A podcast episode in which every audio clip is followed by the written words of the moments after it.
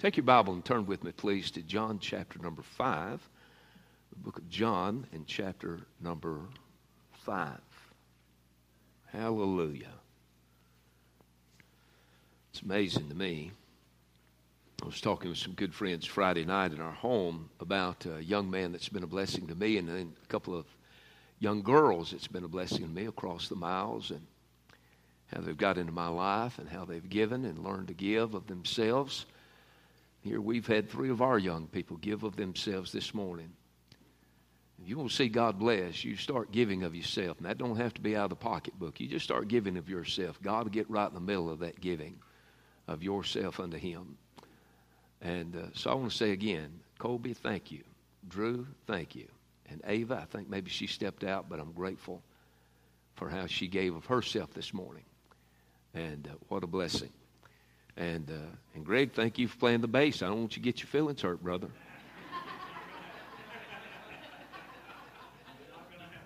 what about that, Warren? Got to watch him. Gotta Watch him. It's a blessing to me. I see what y'all don't see. Uh, sitting up here, I sat over there for two years. I sat over there. There's a reason behind it. I did. I did that. I wanted to do that. I did that for two years. First two years here. Uh, we're closing in on 12 years here. And, uh, and I knew what I was missing, not sitting up front, seeing your faces and countenances. And oftentimes I see um, bright expressions, tears, uh, rejoicing in your own way. And that's a blessing. I thought maybe we were to have a dedic- baby dedication this morning. I looked back there and saw Ray and Mary Owen holding a, ba- holding a baby. I thought, my word, I have a lot to be thankful for.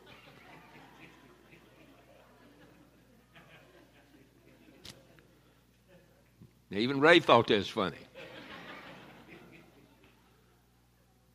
Uh, do, um, do pray for our expectant mothers um, in our church. Do pray for them and their families, their husbands, these little ones that they are about to give birth to. Pray for health, strength, and safety and rest. Uh, I'm praying for them. I hope you pray for them. And we need to pray one for another. John chapter 5, as you find verse 8, would you stand with me, please? John chapter 5, verse 8. Let's read down through verse number 18. I want to preach really the introduction to the open persecution of Christ from the Jewish leaders as it begins here in this chapter. The open persecution. We'll say somewhat of um, what he's already felt and sensed and known, and we've seen already in the message, but I'm not going to try to preach verse 8 through 47 today. I'm not going to try to do that. But the Lord willing, we're going to revisit this next week. This is Luke number 38 into the life of Christ. John 5, verse 8 through 18. The Bible says, Jesus saith unto him, Rise, take up thy bed, and walk. And immediately the man was made whole, and took up his bed, and walked. And on the same day was the Sabbath. The Jews, therefore, said unto him that was cured, It is the Sabbath day. It is not lawful for thee to carry thy bed. He answered them, He that made me whole, the same said unto me, Take up thy bed and walk. Then asked they him, What man is that which said unto thee, Take up thy bed and walk? Now they knew who it was. They knew who told him. They knew who healed it. Verse 13 and he that was healed wist not who it was, for Jesus had conveyed himself away, a multitude being in that place. Afterward, Jesus went looking for him. Is that what it says? Afterward, Jesus findeth him in the temple, and saith unto him, Behold, thou art made whole, sin no more, lest a worse thing come unto thee. The man departed and told the Jews that it was Jesus which had made him whole. And therefore did the Jews persecute Jesus and sought to slay him because he had done these things on the Sabbath day. But Jesus answered them, My Father worketh hitherto, and I work. Therefore the Jews sought the more to kill him, because he not only had broken the Sabbath, but said also that God was his Father, making himself equal with God. Thank you for standing. You be seated, please. This open per- persecution by the Jews. One thing you'll find, of course, you notice in verse number 10, it begins with the two words, the Jews. Often in John's gospel, uh, John will, will use those two words, the Jews, to refer to the uh, Jewish leaders, um, the religious leaders among the Jews. And of course, they will lead the persecution against Christ. Um, in this chapter, of course, this open persecution begins, and we'll speak. I trust I can get it all preached next week. If not, I'm just going to preach the introduction to it today. But um, the open persecution of our Lord, it's made known here in verse number 8 down through, really verse 10 through 18.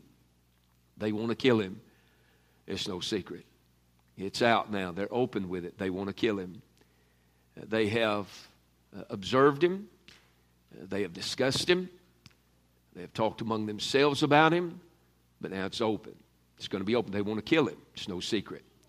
Verses 17 through 29, there are some claims that our Lord makes. He is the Son of God. He is co equal with the Father. He coexists. He is God. He makes those claims. They'll hate him the more because of it. As a matter of fact, the first claim he makes, they hate him the more because of it.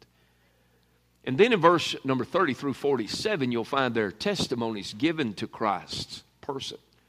John the Baptist is one that will offer testimony. The Father offers testimony. The Word of God offers testimony.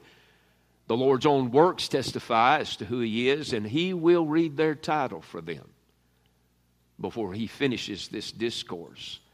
This actually is not the longest discourse of our Lord in Scripture, but it's one of the longer ones as um, He discusses with those who oppose Him.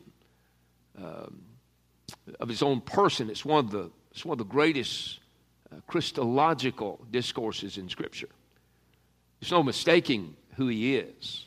He is God, the Son of the Father, uh, God the Son. And uh, so there's no mistaking about it. And those last testimonies will verify and authenticate who he is. Um, I won't go back. I, I normally do go back and review where we just left. Um, as a matter of fact, some of the men, I don't know if, these men do it, some of the men that have been in our church and now are out pastoring, and then some of the men that's come through the classes over the years have spoken to me about picking up on that, that thing of review.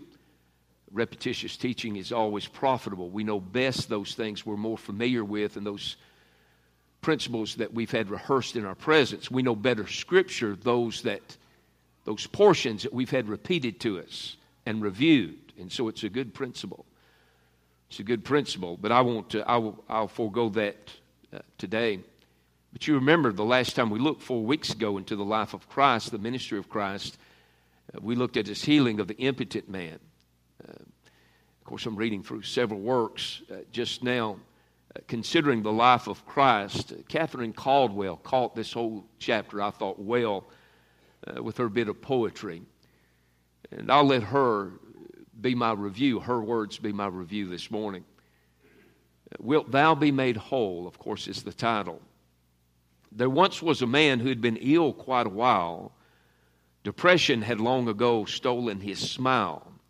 He had lain in Bethesda for 38 years with no man to help him or comfort his tears. Till one Sabbath day, a strange man said, Arise. Obedience then brought quite a surprise. With a body turned strong and a heart full of blaze, he went to the temple to give God his praise. Now, naturally, hearing of this latest news, contempt was rekindled among leading Jews.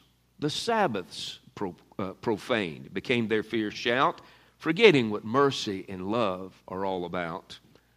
And therefore, they plotted this Jesus to slay for doing a work on their Sabbath day. Traditions of men can cause blindness of soul, so examine thyself, wilt thou be made whole? And may we all do the same. I thought she captured the chapter well in her bit of writing there. A miracle's just been performed by Jesus Christ in a man's life. It's been witnessed by a multitude here in John chapter number 5. The air should have been filled with shouting and rejoicing and laughter and pleasantries being exchanged. It should have been. When God does a work, I don't know about you, I suspect if you're walking with God that I know about you, if you belong to Him, When God does a work in somebody's life, you relive the kindnesses He's shown to you. When God saves a soul, you'll recall before very much time elapses when He saved your soul. When God does something unique for someone, you'll go back and you'll relive uh, when God did something of the sort for you. It's just the way it works, it's the way it operates. It's buried within us and it resurfaces from time to time. We relive, do we not? We relive. You've heard me tell it again, going on nearly 12 years. My wife and myself set up, she sets up later than I do. We've switched places over the years. I used to be the night owl, she's the night owl now. I get in the bed, but we still do sit up late or sometimes comment often as to God's blessings and His goodness in our lives. We hear about God's goodness upon your lives or the lives of others, and we'll recount that. I'm just quite sure, Brother Lynn and Brother Troy, I'm just quite sure before the day's out. We have a busy day before us today. But I'm quite sure we'll come back together on the couch. She'll be on the couch, I'll be in my chair, and I'll probably talk about uh, the bit of shouting, though it was brief, the bit of utterance from you two preachers in the service today of rejoicing. I told both of these men during the fellowship song worship. Help yourself, worship. You have a right to worship God. You don't have to let anybody steal that from you.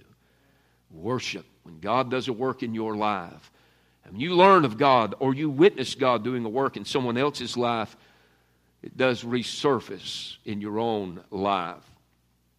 After the healing of this man, he's found of the Lord in the temple. The Bible says again in verse number 14 Afterward, Jesus findeth him in the temple and said unto him, Behold, thou art made whole, sin no more, lest a worse thing come unto thee. He's found in the temple. I'm convinced Jesus went there to have this word with him. I'm also convinced the man went to the temple out of appreciation. Not everybody believes that. If God does a work in your life, that's the first thing you want to do is be found where God is, or at least where God's name is named. You want to be found where God can be found. You want to gather in where God's people are gathered in. I get text every Sunday morning. Often uh, I hear repeated back to me those words at the gathering. Talk about the gathering today. And, uh, and I like that when you say something and it seems to catch hold. But he said to the man, He said, Thou art made whole, sin no more, lest the worst thing come unto thee. It leads me to believe that he was impotent for some 38 years. He was crippled for 38 years because of sin in his life. Reminds me that sin has its consequences, doesn't it? Uh, there are those who have sinned, maybe in teenage years or in their 20s, who in their 50s and 60s, maybe even later in life, look back with regret. How many of us have uttered that word through the years? Regret if I could go back, and maybe there's not a scar on the body, but there's a scar on the mind, there's a scar on the conscience. When you get to a certain location, it reminds you of that scar that's there. He tells him to sin no more, unless, he said, lest uh, a worse thing come unto thee. So there are consequences to sin. You would have thought that everyone would have celebrated and rejoiced with this man. You would have thought that everybody would have praised God, that they would have had a testimony meeting there around the pool of Bethesda over this healing that's been brought into this man's life, but it's not, is it? There are those who immediately they find fault with the man for carrying his bed he has rolled up. They knew who had healed him. They ask him, and he doesn't even know his name.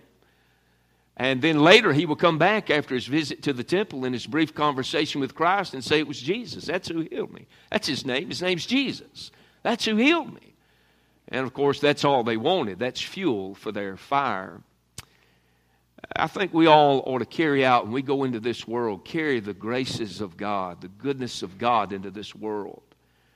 Um, I have, through the years, I shared with you a little bit of sharing with others. And as your pastor and then as the pastor of other folk who claim is their pastor from time to time, preachers more particularly. I don't know through the years that some of you have spoken the verse back to me. Uh, I remember uh, where I was sitting in, uh, in 2007 when reading through the Psalms. I came through the 37th. Verse number 5 began to live in my life. It's lived in my life ever since. As a matter of fact, for three or four years in revivals, in 08, I preached 32 weeks straight in revivals. And I guess in every one of those revivals, once or twice, I would quote that verse Commit thy way unto the Lord. Trust also in him. He shall bring it to pass. And talk about resting in Christ. Knowing that all things work together for good to them that love God, to them who are the called according to his purpose. Trusting him, resting in him. As a matter of fact, I would say in those first few years, uh, there were years before I'd put my foot on the floor. I would quote the verse and I would say, Lord, I trust you. As a matter of fact, He gave that verse to me during some very hard times of my life. Things were not good at that time as far as what you could see outwardly. And some of the places I was preaching in those days, they didn't know all the details, but they knew enough.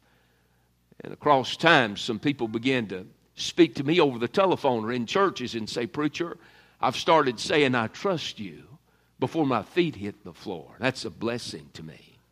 Another verse that's been a blessing to me through the years, the last number of years, probably eight, nine years, has been the benediction to Second Corinthians, uh, the book of Second Corinthians. It's the verse, chapter 13, verse 14, which says, The grace of our Lord Jesus Christ, the love of God, and the communion of the Holy Ghost be with you all. Amen.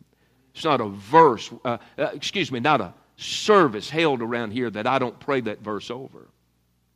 That I don't ask that the grace of our Lord Jesus Christ, the love of God, and the communion of the Holy Ghost be our lot and our part. It's not one service takes place at Charity Baptist Church, but what that's not prayed over every one of your lives and over our gathering on Sundays and Wednesdays, and Bible conference and missions conference. The grace of our Lord Jesus Christ the grace, grace he bestows through his salvation, the love of God.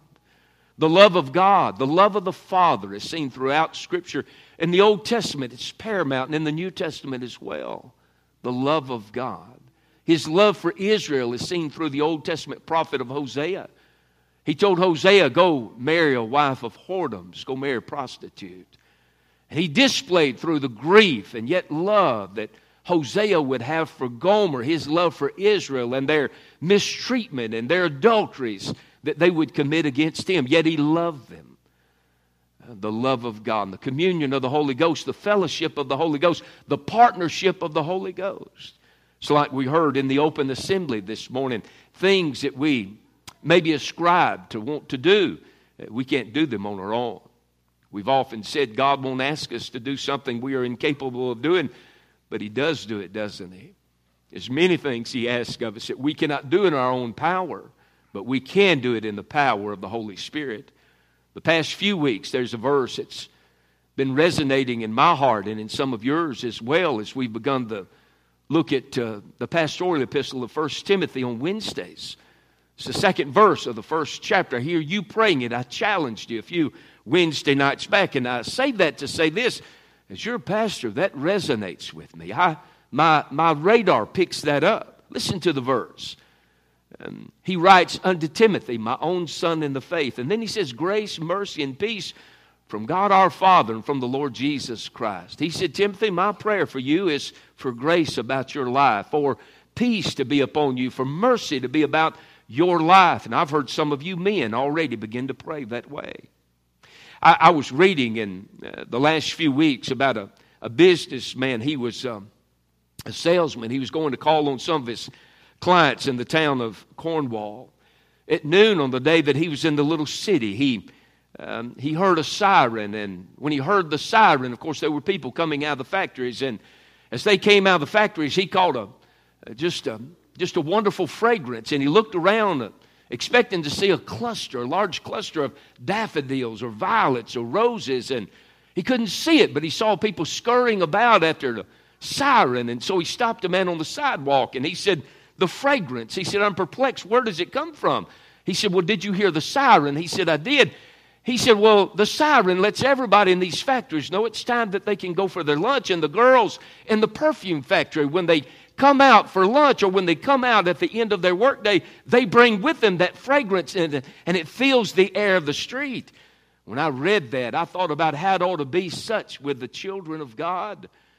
When we go back out in this world from the church, or when we go back out into this world from our homes, there ought to be the fragrance of the grace of God, the mercy of God, and the peace of God. There ought to be the fragrance that we rest in Christ. There ought to be the fragrance of, of uh, the grace of our Lord Jesus Christ, the love of God, and the communion of the Holy Ghost. So it ought to be with the people of God. These people have rejected Christ and rejected the work that He just did. You are aware before God does a work, there usually will be testings and trials that will come. The world even has enough common sense to see that. Uh, they'll tell you it's darkest just before dawn. Brother Dana Williams in 08, he called me and he said, I'm in Florida in a Bible conference.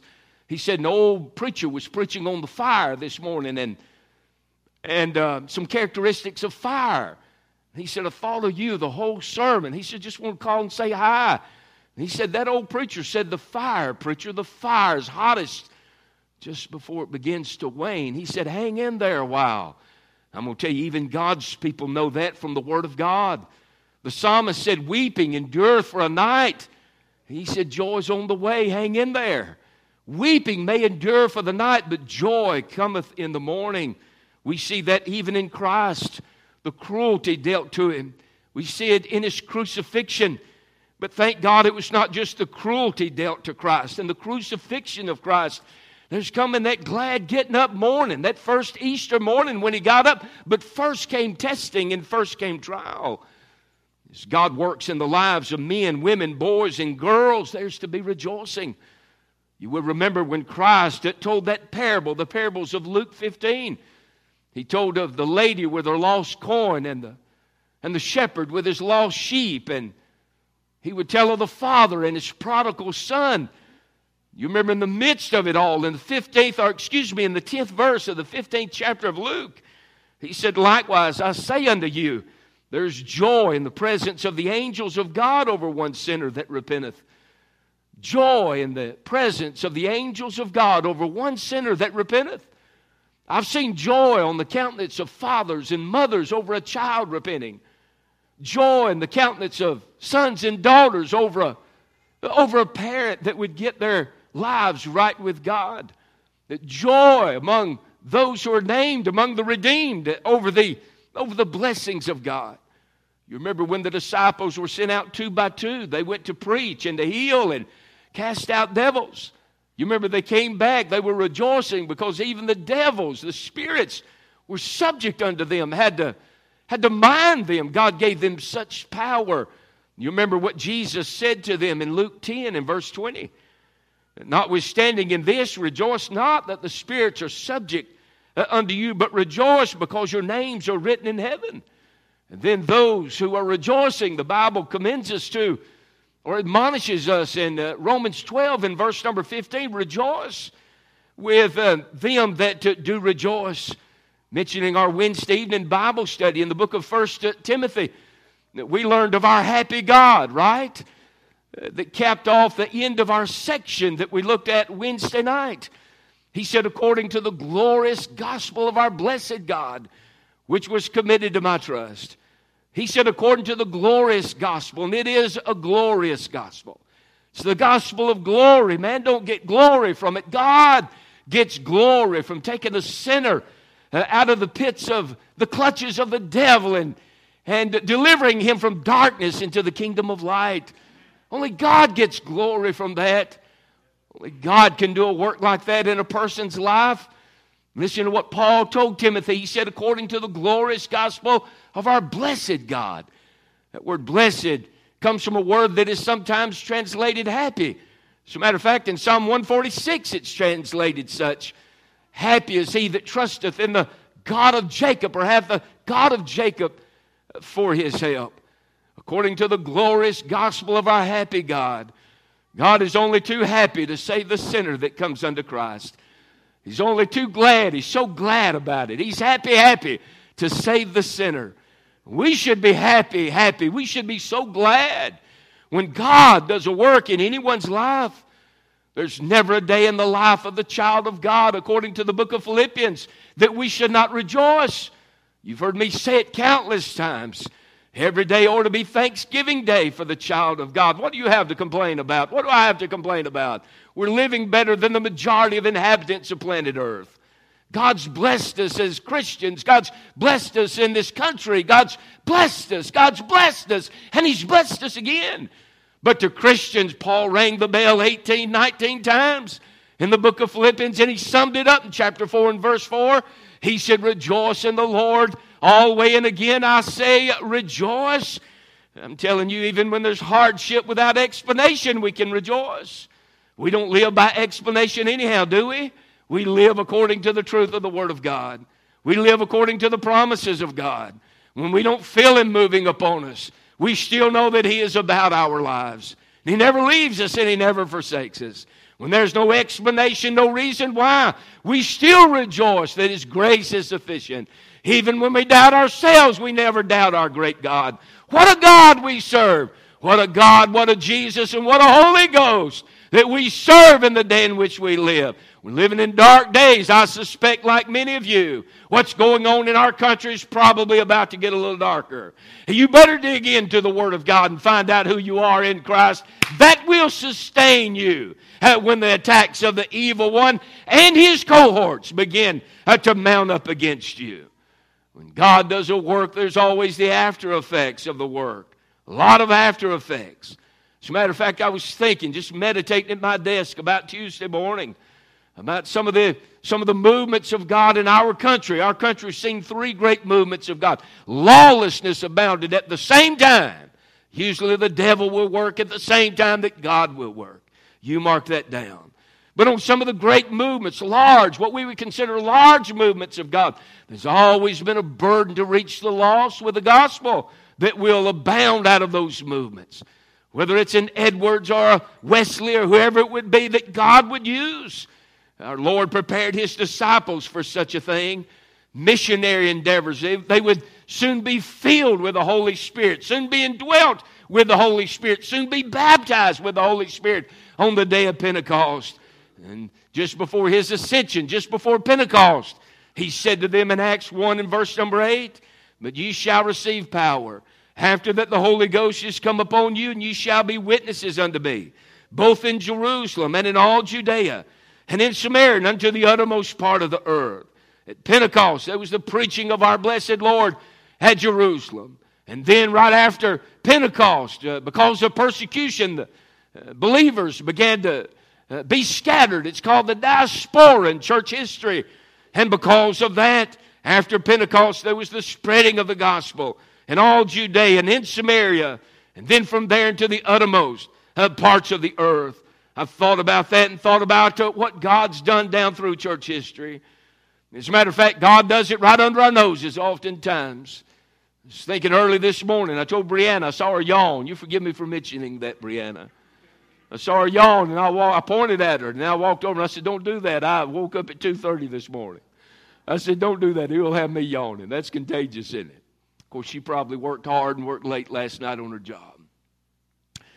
But my mind, I was thinking on this very thought, and I thought back across the years, preaching many years ago. I won't give you what I normally would give you. You've heard it. Some of you can probably tell it better than I. I preached revival at Crossroads Baptist Church in Falkner, Mississippi, many years ago, a Sunday night through a Friday night. And uh, uh, at that time at least, it was an older church, retirees. And uh, so uh, I don't ever go anywhere looking for an offering. Sometimes it costs me money out of my pocket to get somewhere to preach. I'm happy to do it. It's an honor to carry such glorious luggage, pack such a, uh, such a message, and carry it across to other places.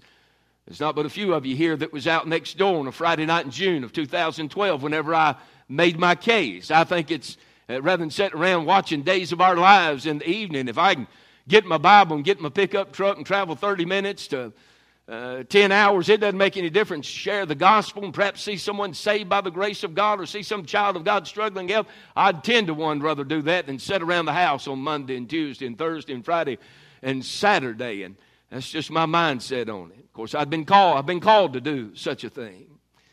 But I was preaching there at Crossroads. I don't go for offerings, but at the end of the week, Brother Anna, he said, now, there's not much here. Had a folded check. And I said, I, I didn't come for that. And he said, I know that. He said, But now, really, preacher, he said, There's not much here. We went to the foyer, and the door on the right. He opened the door, and there were boxes of canned tomatoes and peaches and and green beans and you name it. I mean, we had a minivan at the time, and we opened that Windstar, the side door, and loaded that thing, loaded it in the back. He said, "Now our people don't have much money. They don't draw much money. They don't they don't have much to draw from." But said, "We take delight in doing this." And I'm telling you, they loaded us down and sent us away. But before we got in the van to leave, I said to Brother Ani, I said, Your people have preached me to death this week. God's honoring your labor. And he said, No, it's not mine. He said, Wayne McKee, Brother Wayne. He said, Brother Wayne was here and paid the price.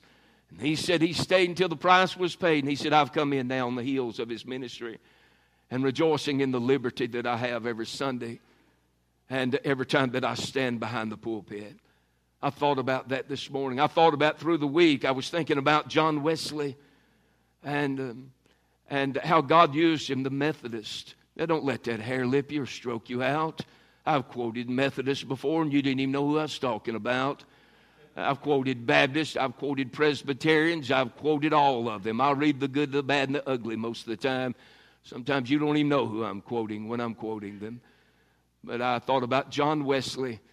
I've been to his house. It's right across the street from Bunhill Fields burial ground. A lot of the famous figures that came out of London and north of London are buried there. It's an ancient burial ground considered today. If you were to look at it, you would think somebody ought to go in there and clean the, clean the tombstones up. In order to have a little bit more reverence for those that made such a contribution to the world. We went to, Amanda and I have been there, went to Bunhill Fields burial ground, and right across the street is Wesley, John Wesley's house. It's a four story. It's not a, not a mansion of sorts. It's, um, as a matter of fact, the house might be the, the size of the pews, four stories high with a staircase in it. You builders know what I'm talking about. That takes up part of the floor space in each of those levels. Uh, kitchen's on the bottom. You're going up to a sitting area on the second level. His bedroom and his study. On up on the third and floor, uh, fourth floor. It's sitting right in front of Wesley's church where he preached. Of course, that's been upgraded and remodeled. Most believe uh, that uh, Wesley, by horseback, took the gospel over 250,000 miles. That would put you around this globe several times. And the, gospel was red hot back in those days. And God did a work. A lot of times it was in open air meetings, and sometimes it was in church buildings, and sometimes cathedrals. But the gospel was blazing and was red hot. Uh, Wesley lived. He was born in 17, uh, 1703 and died in 1791 in his latter years, he was saddened that he could not travel like he once did and preach as many times as he once would hold up to preach. In his last 30 years of life, William Carey was born. Carey was born in 1761 and died in 1834. We speak much about missions on occasion around here. Did you know every mission society? Did you know that missions work of William Carey? William Carey saw the world as being white already unto harvest, the whole world. He felt like the gospel ought to go everywhere to red, yellow, black, and white. He thought they all were precious in God's sight. William Carey was engaged in the work he was in. He used his influence when he realized God had given him a bit of influence. He, he used his influence to instill mission support. He instilled mission support that to this very day, mission societies, as we know them, Every one of them can trace their roots back to William Carey. I don't care if it's the General Baptist Assembly and their support of missions. I don't care if it's the American Baptist, if it's the Southern Baptist, if it's the Independent Baptist and mission boards there. Every bit of it can trace its roots back uh, to a man by the name of William Carey. But that came out of a movement when God was working. When God does a work, we're not to be discontent, but there'll be a desire. If somebody's listening to God, there'll be a desire to take the work farther and try to reach more with the gospel of Jesus Christ. I looked it back up on my phone this morning. I'm not going to get as far as I thought I was going to get, but I looked it back up on my phone this morning. I've got a picture. I've looked at it through the years off and on to remind me of the plight of this world and where this world will leave you. I think it was in 1993 when Kevin Carter won the Pulitzer Prize. He was in the Sudan and there were those who were there to clothe and feed and, and to give medical attention to the perishing. There was a, a little baby. He or she was naked, had nothing, had the extended belly because of starvation, was trying to get to the tent that had medical supplies, food, and clothing. The little baby was probably not much more than two years of age, but people were eating just beyond over in the tent. There was a vulture caught in the picture of Kevin Carter behind the little baby trying to get some nourishment, trying to survive, just trying to get there.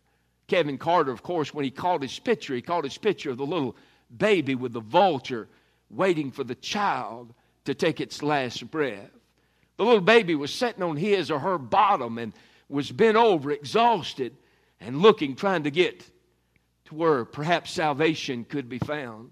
Kevin Carter was uh, won all kinds of awards for his picture that he took. It was on the front of every leading newspaper. And but a few months later, he committed suicide. You know why he committed suicide? People, once they saw the picture, they were broken for the child. And they got a hold to his address, and some found out his phone number and began to call and to write and ask, What about the baby? Did anybody pick the baby up? Did anybody rescue the baby? Did anybody? What happened to the baby? Did the vulture pounce on the baby? What happened to the baby? When I go to a funeral, I'm always interested. We'll attend one today. The Wilders will attend one today. I'm always interested. What happened to that man? What happened to that woman? Their greatest need is for Christ as Savior. That's their greatest need. And anytime God does a work in your life and in mine, uh, we want folk to know what we know. We want them to know who we know, our blessed Lord, our happy God. We want them to know the Lord Jesus Christ. Behind the movement of God, we should look for an opportunity to serve Him, not to, to be discontented with the things of God.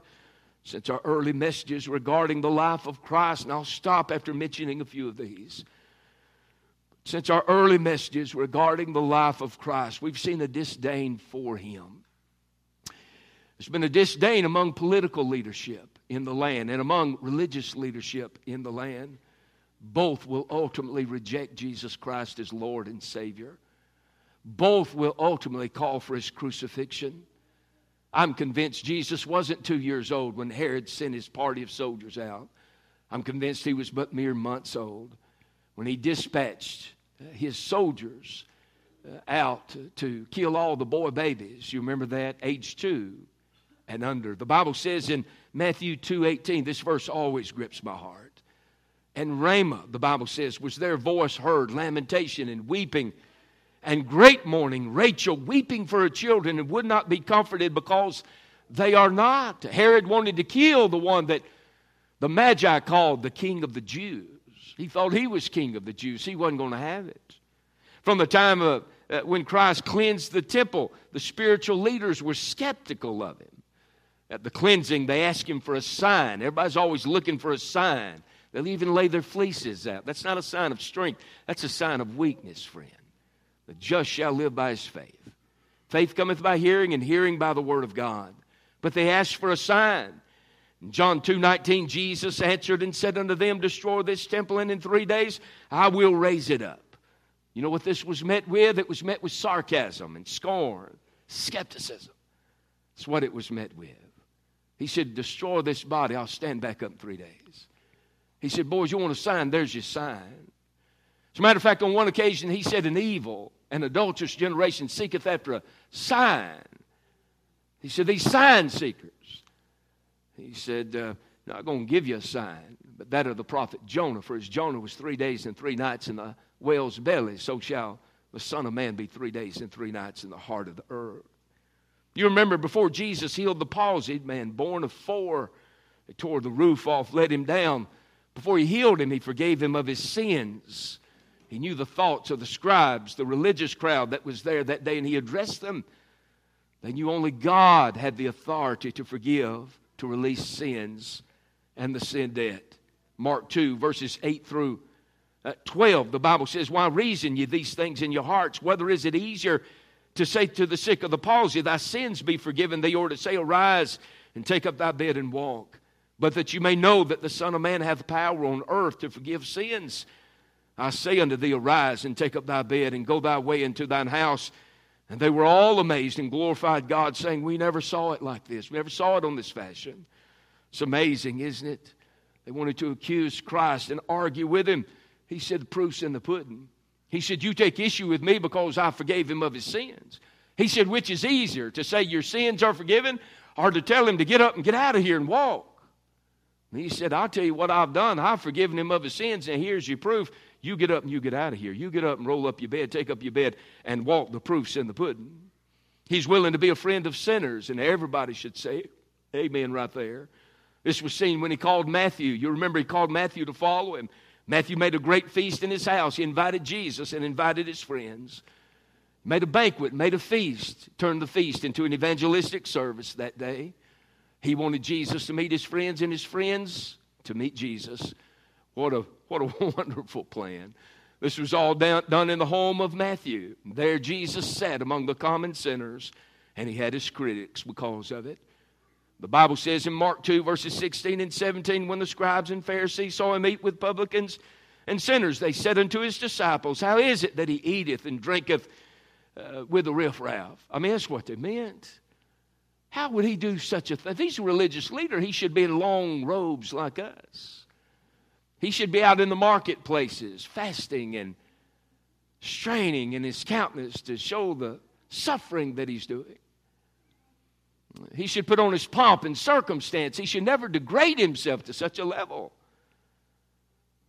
How is it that he eateth and drinketh with publicans and sinners? When Jesus heard it, he saith unto them, They that are whole have no need of a physician, but they that are sick. I came not to call the righteous, but sinners to repentance. I'm not going to say much about it, but Jesus did not subscribe to their traditions. A lot of problems with tradition, you know. The fasting that the scribes, the Pharisees, the Sadducees did, it was a prescribed uh, fast the Sanhedrin had imposed, been passed down through oral tradition. They would fast on Tuesdays and Thursdays. You remember the uh, you remember the Pharisee that prayed that Jesus told about. He said, "I fast twice in the week." It was twice in the week. It was a man imposed fast. There's only one imposed fast in the entire Old Testament. It's one day a year. That was on the great day of atonement. They'd imposed themselves and their thinking on other people. And felt like if you didn't measure up to what they imposed, you were not as righteous as they were. And Jesus would not subscribe to their traditions. My problem, at least in my thinking with tradition, is that men will so love their traditions that they will displace truth for their traditions. They'll elevate the tradition and then put truth on a lower shelf. Eventually it gets moved if that's not corrected, if somebody don't pay the price and that's not correct, it will eventually get put on the bottom shelf. I'll tell you what sustained me all these years. David Livingstone giving an address in Glasgow, Scotland, after a lion had maimed one side of his body looked as though he was a bit malnourished because he'd so given himself in his missionary endeavors in Africa. He got up and among a few other things, he said, You want to know what has sustained me through all these years? Years of starvation and attack. He held his Bible up and he said, This is what has sustained me. Over all these years of exploration and missionary work, this, the Word of God, is what has sustained me. It's a living book, you know. I've heard of street preachers taking their Bible on a street corner and throwing it down and shouting, It's alive. And then as people begin to gather, begin to preach from it. It is a living word. And we thank God for it. Roman tradition. You know what Roman tradition did? It ordered the release of Barabbas and the crucifixion of Christ. You remember who Barabbas was? He's a wild man. He was an insurrectionist. He was a rebel. He'd been a menace to the society. They said, Let us have him. You know what it did with Christ? It nailed him to a Roman cross. That's what tradition will do. May God help us to embrace truth. May God help us to embrace Christ. Look back at John 5. Let me show you what it's all about right here in this fifth chapter. Look at verse number 24. Verse number 24. Here's what it boils down to Christ, in this discourse he's going to give, says, Verily, verily, I say unto you, he that heareth my word and believeth on him that sent me hath everlasting life, and shall not come into condemnation, but is passed from death unto life. Do you hear what he said? Verily, verily, I say unto you, he that heareth my word and believeth on him that sent me hath everlasting life, and shall not come into condemnation, but is passed from death unto life. One more time. Verse 24. Verily, verily, I say unto you, he that heareth my word and believeth on him that sent me hath everlasting life, shall not come into condemnation, but is passed from death unto life. Do you believe today? Do you believe?